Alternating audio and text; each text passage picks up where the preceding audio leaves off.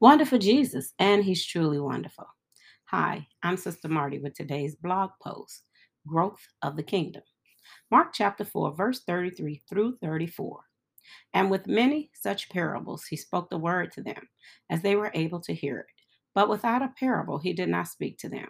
And when they were alone, he explained all things to his disciples. New King James Version. Mark states that Jesus taught many parables, but that he taught them as they, the people, were able to hear them.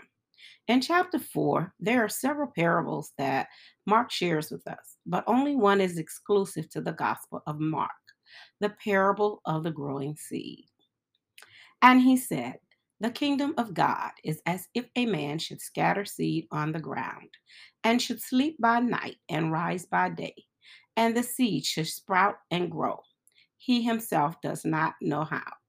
For the earth yields crop by itself first the blade, then the head, after that, the full grain in the head. But when the grain ripens, immediately he puts in the sickle because the harvest has come. Verses 26 through 29. Interestingly, a man would scatter or throw seed on the ground with no care about what was happening to the seed or if the seed ever took root. I must admit that this parable has troubled me all week, hence my delay in posting. Maybe I am overthinking or looking too hard for a meaning that makes sense because everything I read about farming goes against this strategy of planting seed.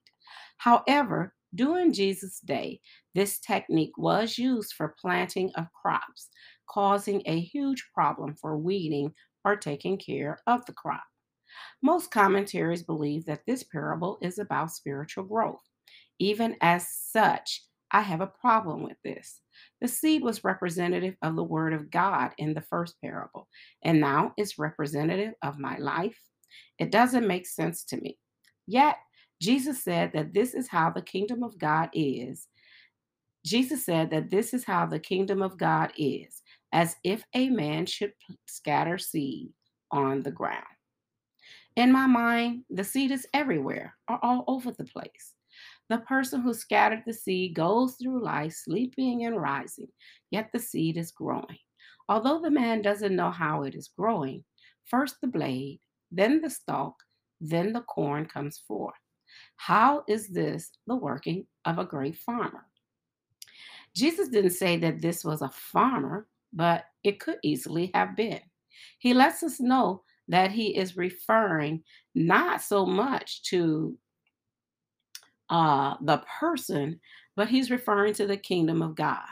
He said that the kingdom of God is as if a man would scatter the seed.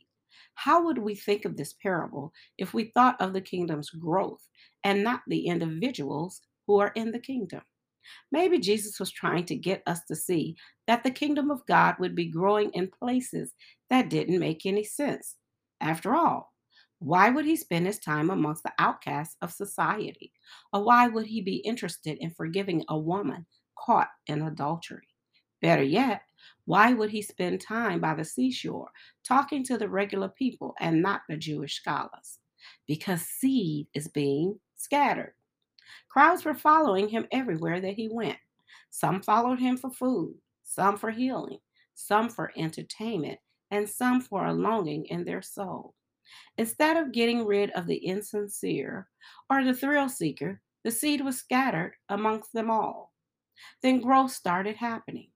First, the blade grew out of the dark soul, out of the dark place of the soil as he called forth his 12 disciples. Then, as believers began to be added to the kingdom, it grew and grew until it was ready for harvesting. Such is the kingdom of God. In this agricultural atmosphere, as mentioned earlier, you would have to wait until harvest to separate the crop from the weeds. When Jesus returns, he promises to do just that. This understanding of the parable makes sense if we look at the verses that follows. In verses 30 through 32, then he said, To what shall we liken the kingdom of God? Or with what parable shall we picture it? It is like a mustard seed, which, when it is sown on the ground, is smaller than all the seeds on earth. But when it is sown, it grows up and becomes greater than all herbs and shoots out large branches so that the birds of the air may nest under its shade. Again, Jesus is referring to the kingdom of God. I can imagine him addressing the crowd, his pupils, and seeing the puzzled expression on their faces as he shared the first parable. For all of them would know that a farmer wouldn't scatter his precious seed and then give no attention to it, or would they? So, as he takes in their countenance and can see that he has lost them, he changes tactics. Hmm, to what shall we liken the kingdom of God? Or with what parable shall we picture it? At this point, maybe he spies a mustard tree or a member of the crowd with a basket full of mustard seeds. Maybe he realizes that a mustard tree will work for his point and help them see what he was saying. Either way, he likens the kingdom to that of a mustard seed. He says the kingdom of God is like a mustard seed. When it is sown into the ground, it is smaller than all seeds.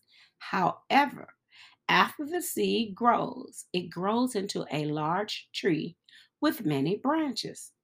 Isn't that descriptive of the kingdom of God? It started with Jesus. He announced from day one that he had come to proclaim the kingdom. He was the only member of the kingdom. It was most definitely the smallest of kingdoms. But as it grew, it grew into a large tree, the largest of the herb family, with many branches. It has a lot of branches, but the birds nest and seek shade under those branches. Had Jesus been talking to us, he would have continued with a confused crowd. But Jesus isn't talking to a crowd of non Jewish individuals. He's teaching a crowd of Jews, and this makes sense. Let's look at an Old Testament scripture that they would have been familiar with. In Daniel chapter 4, verse 10 through 12, it reads as follows These were the visions of my head while on my bed. I was looking, and behold, a tree in the midst of the earth, and its height was great the tree grew and became strong. Its height reached to the heavens, and it could be seen to the ends of all the earth.